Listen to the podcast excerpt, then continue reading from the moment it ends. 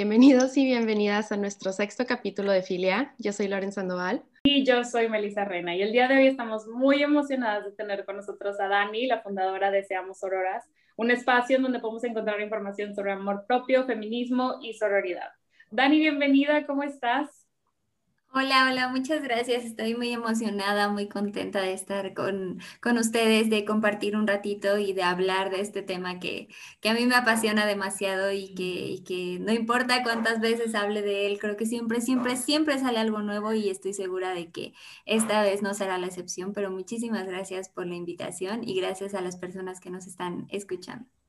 Muchas gracias a ti por darte el tiempo de estar acá con nosotros platicando de un tema tan importante y aparte, bueno, esto lo estamos grabando despuesito del ocho eme y pues es tan relevante en estas fechas, ¿no? Pero pues para empezar la plática nos gustaría saber un poquito más de ti y de cómo surge Seamos Sororas. Ok, pues yo eh, soy licenciada en comunicación. Tengo veinticinco años, entonces egresé hace, pues no tanto, y, y la realidad es que justamente Seamos Sororas nace después de que yo egreso de la universidad, ¿no? Y, y eso tiene todo el sentido del mundo, ¿no? No es casualidad, porque cuando yo estaba en la universidad la pasé muy mal, porque desde el día uno tuve muchos problemas con mis compañeras, ¿no? Era un entorno muy violento, era un entorno muy competitivo. Yo no sé si comunicación es igual en, todo, en todas las escuelas o si me tocó a mí como, como manera de experiencia, pero eh, donde yo estudié es una carrera muy competitiva y en una carrera donde hay muchas mujeres. Entonces, recuerdo que en mi grupo éramos como veintiséis o veintiocho y veinte o veintiuna éramos mujeres. Entonces, era un ámbito pesado, ¿no? Porque en lugar de, de ser estas mujeres que nos apoyábamos y que, y que éramos amigas o que éramos tan siquiera como respetuosas, a pesar de no ser amigas, eh, en realidad no, no funcionábamos de esa manera, ¿no? En realidad sí éramos eh, todo lo contrario a eso. Entonces, cuando yo eh, termino la escuela, Por, por ahí del, del noveno semestre, que fue mi último, atravesé un proceso de ansiedad y de depresión muy fuerte que eh, estaba ocasionado por muchas cosas que estaban pasando a mi alrededor, pero una de ellas era el cómo yo me sentía en la escuela, ¿no? El cómo yo llegaba y todos los días alguien hacía un comentario sobre mí o me inventaban un rumor o ya era como un acoso fuerte. Entonces, cuando terminó la escuela, yo dije, bueno, eso ya se acabó ahí, ¿no? Ya no las voy a volver a ver nunca más. Y, y ahí se terminó eso, ¿no? Recuerdo que el último día que fui a la, a la escuela me peleé con la, la chica que era mi, mi mejor amiga. Y ahí terminó también esa relación que era como lo único que yo rescataba de la universidad, ¿no? Uh-huh. Y en realidad fue todo lo contrario. Acabamos y el acoso y, y la negatividad y todo esto seguía. Y seguía a través de redes sociales, o si de repente me decía un amigo o una amiga, oye, fíjate que están diciendo esto, fíjate que ya inventaron esto, fíjate que... Y llegó un punto en el que yo ya quise cortar ese ciclo de violencia y fue así como decidí empezar mi camino por la sororidad. Y, y a la par no encontraba mucha información respecto a, al tema, ¿no? Encontraba como cosas bien teóricas, bien complicadas que yo decía, bueno, ¿y, y cómo lo aplicas en tu vida diaria, ¿no? Uh-huh. ¿Cómo, cómo se aplica en los escenarios eh, cercanos a ti? Y entonces por eso decidí crear Seamos Sororas, para yo, eh, a la par que yo iba aprendiendo, ir compartiendo esos mensajes como manera de diario. Y pues creo que se salió un poco de control porque empezó a crecer y a crecer y a crecer y ahora somos poco más de setenta y cinco mil, creo. Entonces eh, creo que, que lo bonito es pensar que a, había más mujeres y hay más mujeres pasando por lo que yo estaba pasando, ¿no? Y que esa, esa identificación es la que ha hecho que Seamos Sororas crezca tanto. Claro, digo, se nota que hay una increíble identificación de parte de muchísimas mujeres en México y tal vez alrededor de Latinoamérica y el mundo, por, por ese sentimiento de sororidad, ¿no? Por ese acogimiento, por ese apoyo entre mujeres que muchas veces, digo, creciendo también como mujer en México, es un tema difícil, es complicado, duele y en momentos es, este, te puede llevar a, a sentirte muy mal contigo misma. Entonces, digo, qué impresionante que mencionas que no había tanta información sobre la sororidad este, y que a través de, de tu Instagram y de tu, de tu experiencia con la sororidad hayas podido más o menos definir ese, ese, término y ese tema tan complejo, ¿no? Entonces, quisiera preguntarte para ti, a través de toda esta experiencia que has tenido, ¿cómo defines sororidad y cómo ha sido ese proceso? O sea, ¿cómo ha sido desde que te encuentras con la palabra hasta ahorita en este momento? Sí, mira, yo, yo lo defino como, bueno, desde lo, lo teórico siempre vas a encontrar que es un pacto de unión entre mujeres, ¿no? Pero no es solo un pacto, eh, entendemos a veces como pacto el que las dos debemos de estar de, de acuerdo, ¿no? O todas debemos de estar de acuerdo. Y sí, no, es un pacto en el que vamos a trabajar personalmente en, en cambiar nuestras actitudes con relación a otras mujeres, en volver positivas nuestras relaciones, en volver positiva la manera en la que siempre nos acercamos con otras mujeres, en la manera en la que tenemos que convivir con otras mujeres, entendiendo que todas estamos atravesando una línea de violencia, ¿no? Todas hemos sufrido violencia en algún, de algún tipo, eh, ya sea eh, a, a, mano, a, a mayor o menor escala, ¿no? Pero todas hemos atravesado un proceso de violencia. Entonces, ¿qué es lo que tenemos en común? Esa violencia. Y si a esa violencia le sumamos como con la negatividad que puede existir entre nosotras, simplemente volvemos el entorno mucho más pesado.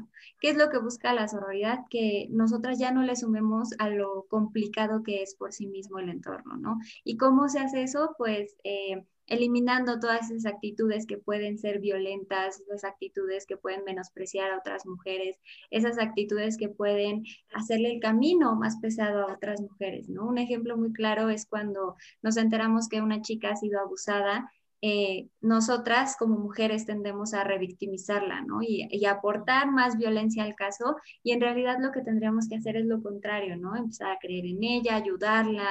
Este, eh, eh, hay muchas maneras de, de poder ayudarla de forma positiva, ¿no? Entonces, de eso se trata la sororidad, de crear relaciones positivas que estén basadas en la empatía, en la solidaridad y en el respeto entre nosotras, sin importar... Eh, yo digo que la sororidad no es selectiva ni tiene límites, ¿no? No debe de importarnos eh, ninguna característica de la otra mujer. Sin embargo, eso no te vuelve permisiva, ¿no? En, en muchos sentidos como que ahí se confunde, pero no, no está eh, de la mano eso, ¿no? Y, y cómo ha sido mi proceso, la verdad es que al principio fue cansado en el sentido de desaprender muchas cosas, ¿no? Como lo decíamos, estamos acostumbradas a, a que así tiene que ser, ¿no? A que las relaciones entre las mujeres, las relaciones buenas entre las mujeres no existen o no deberían existir. Y, y estamos tan acostumbradas que cuando queremos cambiar tenemos que empezar a desaprender muchas cosas y a soltar muchas cosas. Y eso es bien difícil al principio, ¿no? Porque de repente ves a una mujer e inmediatamente tu cabeza ya tiene un comentario, una crítica sobre ella, ¿no? Eh, escuchas un chisme y automáticamente ya quieres replicarlo con otras personas. Escuchas este, que alguien se está burlando de otra mujer y automáticamente te unes a esa burla, ¿no? Y esos son el tipo de comportamientos que se tienen que empezar a cambiar y que al inicio es complicado porque estamos acostumbradas, pero con el paso del tiempo se va haciendo más fácil. Yo llevo por ahí de un año, nueve meses, intentando ser mucho más sorora todos los días, y hoy en día puedo decir que ya me es mucho más fácil que en el primer mes en el que todo era complicado y todo era eh, un creo que voy a renunciar porque estamos muy acostumbradas, pero hoy en día ya es muy sencillo. Qué padre, qué padre todo lo que nos dices, porque definitivamente es volver a empezar, ¿no? O sea, es quitarte todo lo que traes de muchísimo tiempo y, y pues volver a estructurar tu forma de pensar desde ese punto. Y algo muy importante, creo, en el tema de la sororidad es cómo la aplicamos, cómo todas las mujeres que estamos escuchando esto podemos ser parte de este cambio aplicando la sororidad de nuestro día a día. Sí, yo hay algo que he nombrado los tres tips hacia la sororidad, que son los que a mí me sirvieron y los que me gusta compartir. Y, y el primero es decidir hacer el cambio, ¿no?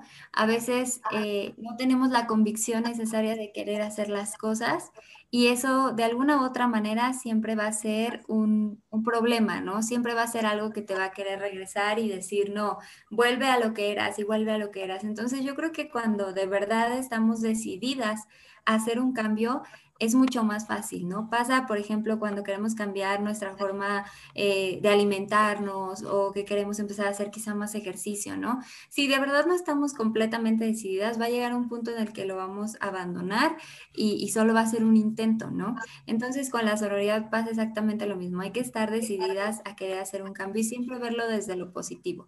Que ahora ya lo pienso como hacia atrás y digo, bueno, sí, la, lo que perdí no me daba nada en el sentido de qué me daba a mí criticar a otras mujeres, qué me daba a mí envidiar a otras mujeres, qué me daba a mí el que otras mujeres me lastimaran y tuvieran ese poder sobre mí para hacerme daño, ¿no? No me daba nada, entonces ahora que lo pienso digo, pues no perdí nada, pero cuando estás iniciando sí es difícil dejar la costumbre, ¿no? El, el segundo paso yo lo llamo reconocer y ser consciente, y es el empezar como a, a detectar todas esas acciones no sororas que tenemos, ¿no? Lo que decíamos, ¿qué pensamos cuando vemos a otra mujer? ¿Qué sentimos cuando vemos a otra mujer? Eh, ¿Cómo lo expresamos? Todo eso empezar a reconocerlo y, y ser consciente te lleva al último paso que es hacerlo, ¿no? Empezar a hacer esos cambios y que ya cuando tú veas a otra mujer y, y la pienses de una, de una forma no sorora, en ese momento puedas corregirte en automático y decir, no, creo que eso no está bien. Y, y creo que esos tres pasos hacen la diferencia y van marcando como el camino hacia la sororidad. Entonces, eh, es, es eso, ¿no? Decidir, eh, empezar a ser consciente y hacer esos cambios.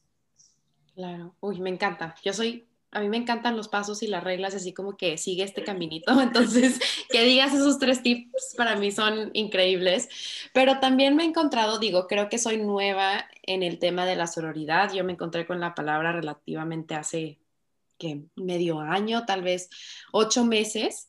Este, y me he dado cuenta que es un proceso que no siempre es lineal, ¿no? O sea, cuando me encontré con la palabra dije, está padrísimo, me encanta, quiero ser parte de eso, voy a hacer un esfuerzo, tomé la decisión de hacerlo, pero luego también de repente me encuentro en momentos donde, donde estoy pensando de una manera no sorora, ¿no? Donde pienso de que, ay, esta chava es mi competencia, inconscientemente, ¿no? O sea, como, como lo traemos tan arraigado, Es mi, es mi reacción a ver a otra, a otra mujer, no sé, en el salón de clases o en el trabajo, lo que, te, lo, lo que gustes, ¿no?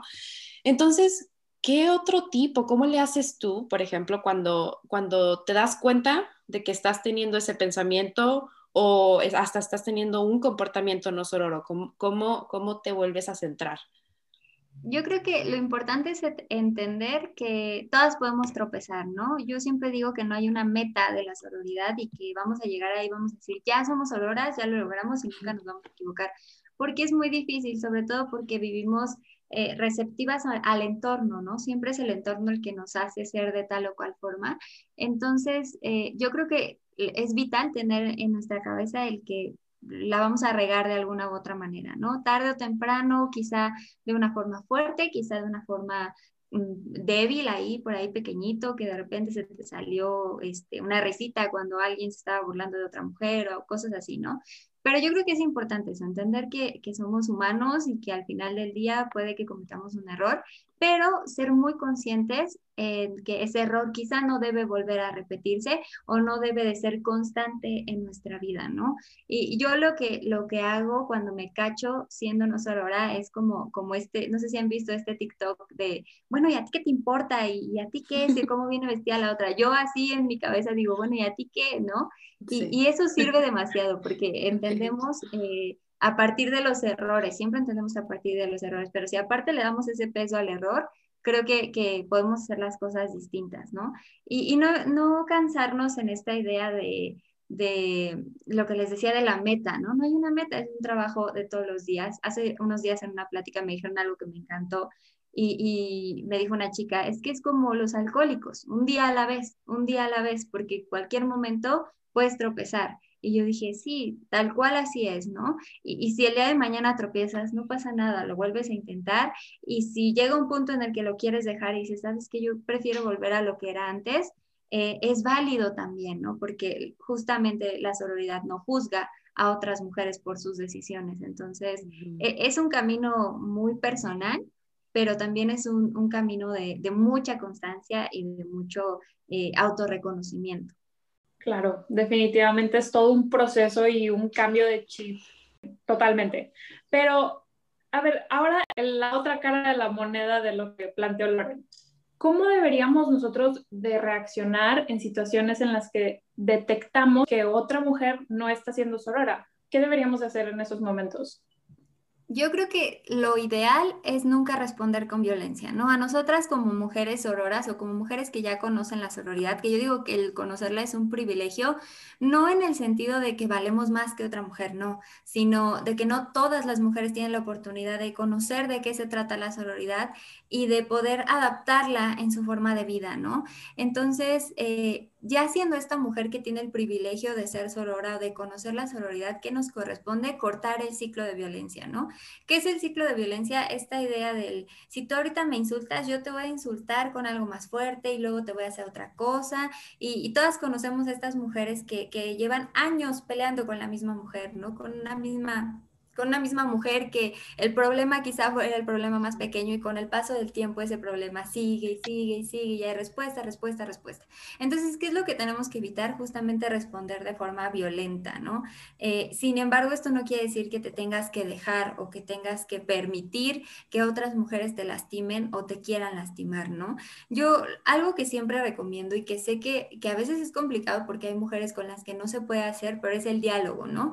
Eh, estamos acostumbradas a a responder, no en diálogo, sino en pelea, y la pelea sí. No es un diálogo, ¿no? Entonces creo que es importante el intentar dialogar. Sé que hay mujeres con las que esto no se puede, y el otro punto que yo siempre recomiendo es tomar distancia, porque la distancia es la mejor manera de cortar el ciclo de violencia, ¿no? Y, y creo que es... Eh, A, a todas nos ha pasado que llega un punto en el que dices, ¿sabes qué? Yo ya no quiero pelear contigo, ya no te voy a responder, ya no voy a caer en tus provocaciones, ya nada. ¿Y qué pasa con esa persona? Bueno, con esa mujer se queda hablando como al aire, ¿no? Y de repente escuchas que, que llega alguien y te dice, oye, te inventó algo, oye, está diciendo esto de ti, pero de cier- en cierto sentido esa persona ya perdió poder. Entonces eso es lo que tenemos que hacer siempre, cortar el ciclo de violencia, eh, no permitir que, que nos lastimen, pero siempre desde la no agresión, porque es incongruente responder con agresiones si nosotras como mujeres sororas feministas estamos exigiendo que ya no haya violencia. Entonces, exigir con agresiones no es muy congruente que digamos, pero creo que siempre hay formas de, de poder ya sea confrontar la situación o en, en todo sentido darle la vuelta a esa situación. Claro. Y es súper importante eso que mencionas de, de tratar de establecer un diálogo, porque creo que como mujeres, al menos en mi experiencia, me, nuestras peleas eran... detrás de la otra, ¿no? O sea, decir, criticarnos eh, a, eh, sin, sin que estuviera ella, ¿no? Y decir cosas feas de ella, pero luego cuando ya veías a la, a la persona, todo estaba normal y actuabas como si no hubiera ningún problema, ¿no? Y como que cambiar todo eso este, es sumamente importante, porque al final de cuentas creo que el diálogo es una de las herramientas más poderosas para poder prácticamente llegar a, a, a las soluciones, a comprenderte, a empatizar y a finalmente ser más sororas, ¿no? Y algo que mencionaste que, que, que también me gustaría tocar es que dijiste eh, mujeres sororas feministas, ¿no? ¿Cómo es que tú eh, relacionas el feminismo con la sororidad? Mira, la verdad es que no se pueden separar. Y, y a veces me pasa que me dicen, yo nada más soy sorora, pero no soy feminista. Eh, o yo soy feminista, pero no soy sorora, ¿no? Y no se pueden separar por una simple razón. Eh, la sororidad fue creada por mujeres feministas bajo eh, esta ideología de que pues todas las mujeres feministas tienen un propósito en común, que es ir en contra de la desigualdad y de la opresión que se sufre por el hecho de ser mujeres, ¿no?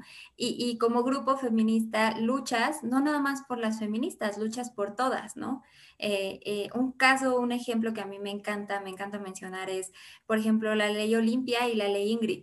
Fueron impulsadas por mujeres feministas y por todo el movimiento feminista que había detrás de ellas, pero cualquier mujer, dígase o no feminista, puede acceder a ese tipo de leyes, ¿no? Cualquier mujer puede ser protegida con esas leyes. Entonces, justamente de eso, de eso se trata eh, esta idea de la sororidad y el feminismo, ¿no? Y yo creo que, que no hay manera de, de separarlas, porque eh, sin sororidad no hay feminismo y sin feminismo no hay sororidad, ¿no? No, no es... no es algo que, que sea posible eh, en el sentido de que las dos comparten la misma ideología y que las dos comparten la misma convicción, ¿no? Entonces, eh, yo creo que que a veces necesitamos perderle el miedo al feminismo, ¿no? Hoy en día hay un miedo increíble al feminismo y hay, hay muchas ideas en torno al feminismo que son bastante negativas y que muchas de ellas están impulsadas por los medios de comunicación, ¿no? Eh, a mí me pasa que, que me dice mi abuelito como...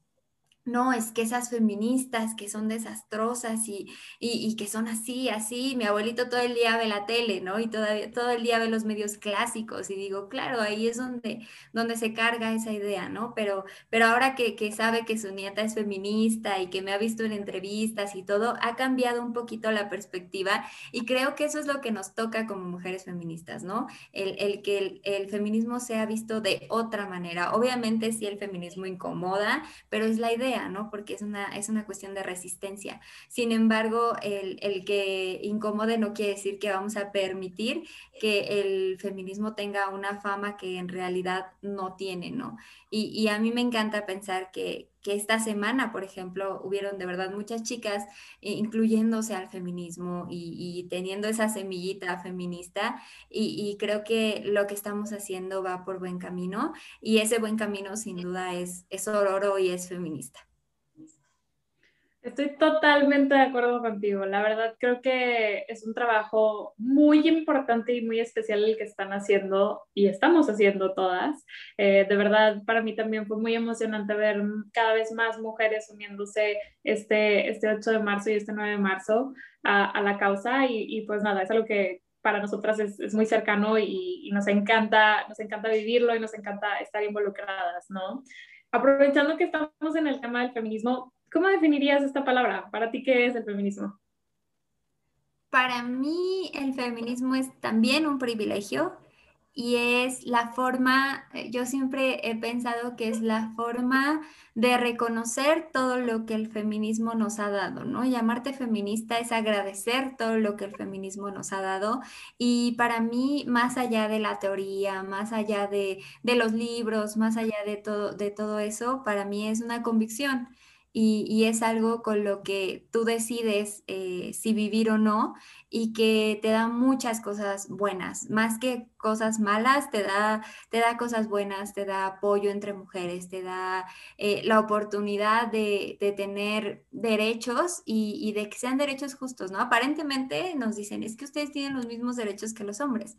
Sí, pero no se ven reflejados de la misma manera, ¿no? Aparentemente están escritos, pero no los vivimos de la misma manera. Entonces, eh, para mí el feminismo es eso, es convicción, es lucha constante, es sororidad y es un privilegio del que eh, todas gozamos, porque todas gozamos los beneficios del, del feminismo, pero pocas decimos soy feminista y agradezco tener esos privilegios, ¿no? Entonces, para mí eh, eso es lo que, lo que significa el feminismo.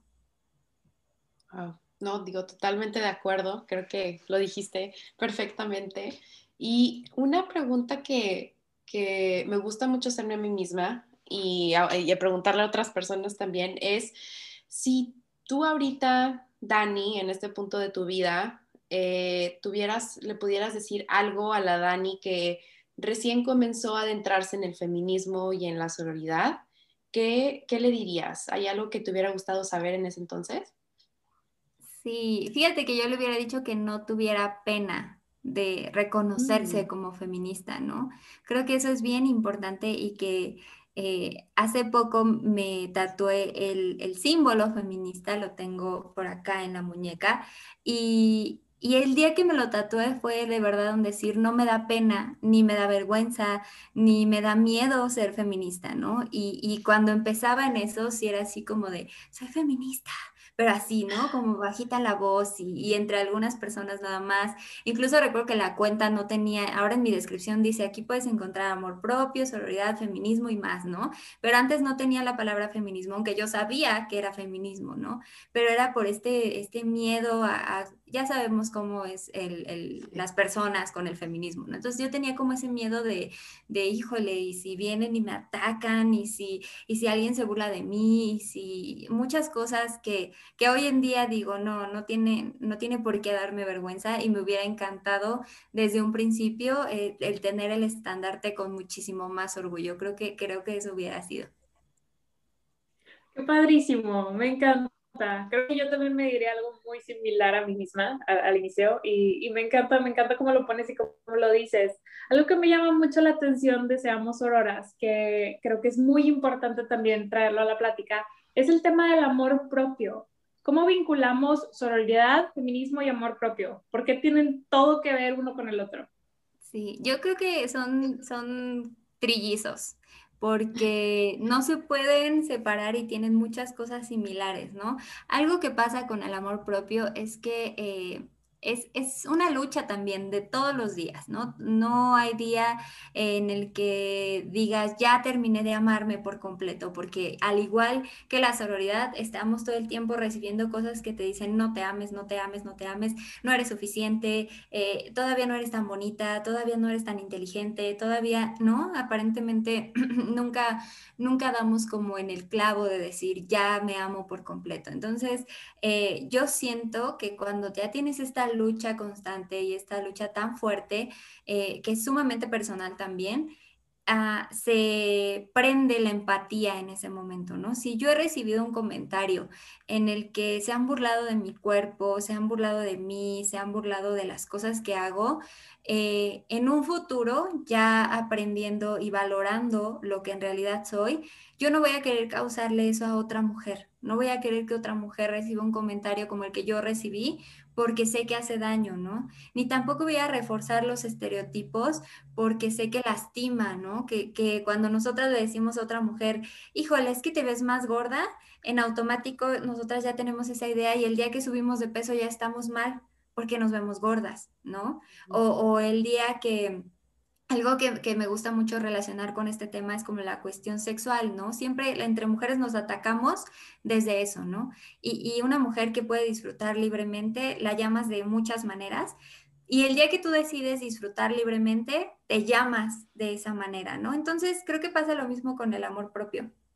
Nosotras vamos poniendo como, como las tablitas y vamos poniendo el esto está bien, esto está mal. Y, y ya cuando trabajas tanto en tu amor propio y, y cuando ya eh, sabes la lucha interna que te ha costado amarte y reconocerte todos los días, entonces en ese momento ya no le quieres causar daño a otra mujer porque sabes que es vivir esa lucha interna, ¿no? Y sabes que el, el hacer un comentario, que el, el, una risa, un, lo que sea, puede lastimar a otra mujer. Entonces ahí es donde se prende y se junta eh, la sororidad y el amor propio en este sentido de empatía y de tanto de autocuidado como cuidado hacia las demás. Oh, claro, digo, definitivamente. Fíjate que nunca lo había pensado así tan, tan directamente, como que siempre los había pensado como cosas separadas, pero ahorita que lo explicas, digo, la conexión es directa y muy evidente y, y me encanta que lo puedas tener todo junto en un mismo espacio y que aparte... Tengo que comentarlo, es muy divertido, me encanta ver tus reels, me encanta ver cómo presentas temas a veces tan complejos o tan serios, digo, porque estos en, en teoría son temas como que muy serios, ¿no? Pero luego los pasas a un reel y de una manera tan creativa y tan este, eh, amigable, que de verdad me, me, me encanta y admiro mucho, admiro mucho cómo... transfieres esa información a, a tus seguidores de tu plataforma. Y ya para empezar a cerrar un poquito la, la plática, quería preguntarte ¿cómo, cómo te ves tú en, no sé, en los próximos cinco años y cómo ves la plataforma de Seamos Sororas? ¿Tienes algunos planes a futuro? Fíjate que, que hay muchas cosas que, que se me ocurren que quiero hacer. Una de ellas y, las, y de las que más comprometida estoy con lograrlo es escribir un libro sobre sororidad, pero un libro muy práctico sobre sororidad, ¿no? Porque como les decía al inicio, yo cuando buscaba información, encuentras estos textos gigantes que dices, bueno, sí, y ya me dijiste de dónde nace, cuál es la raíz, cómo es que funciona, pero nunca me has dicho qué pasa con, cómo la vivo con mis mis amigas, cómo la vivo con eh, las mujeres de mi trabajo, cómo la vivo así, ¿no? Entonces esa, esa es mi idea y, y se me ocurrió cuando, cuando fui a, a una tienda y vi un libro de una mujer que yo admiro mucho y, y, y que me gusta mucho lo que hace en redes sociales, y vi un libro de ella y eh, recuerdo perfecto que le dije a mi novio, tengo que escribir un libro sobre sororidad. Porque, y no por esta parte del yo quiero verme como ella, sino porque hace falta un libro sobre sororidad que sea muy práctico, ¿no? Lo que dices, eh, el cómo un mensaje tan pesado puede volverse algo más simple y, y que sea tan, tan digerible para todos, ¿no? Entonces creo que esa es una de las cosas que tengo pensadas eh, hacer, y la otra sin duda es que la cuenta siga creyendo y quiero como involucrarme más en, en poder ayudar ya en otra, en otra estancia a otras mujeres, ¿no? A lo mejor desde lo político, a lo mejor desde, desde alguna fundación o algo así que me permita ayudar ya de una forma mucho más aterrizada a mujeres, porque todos los días, todos los días recibo historias, todos los días recibo eh, denuncias y, y a veces me siento súper impotente de decir, bueno, ¿y cómo te ayudo, no?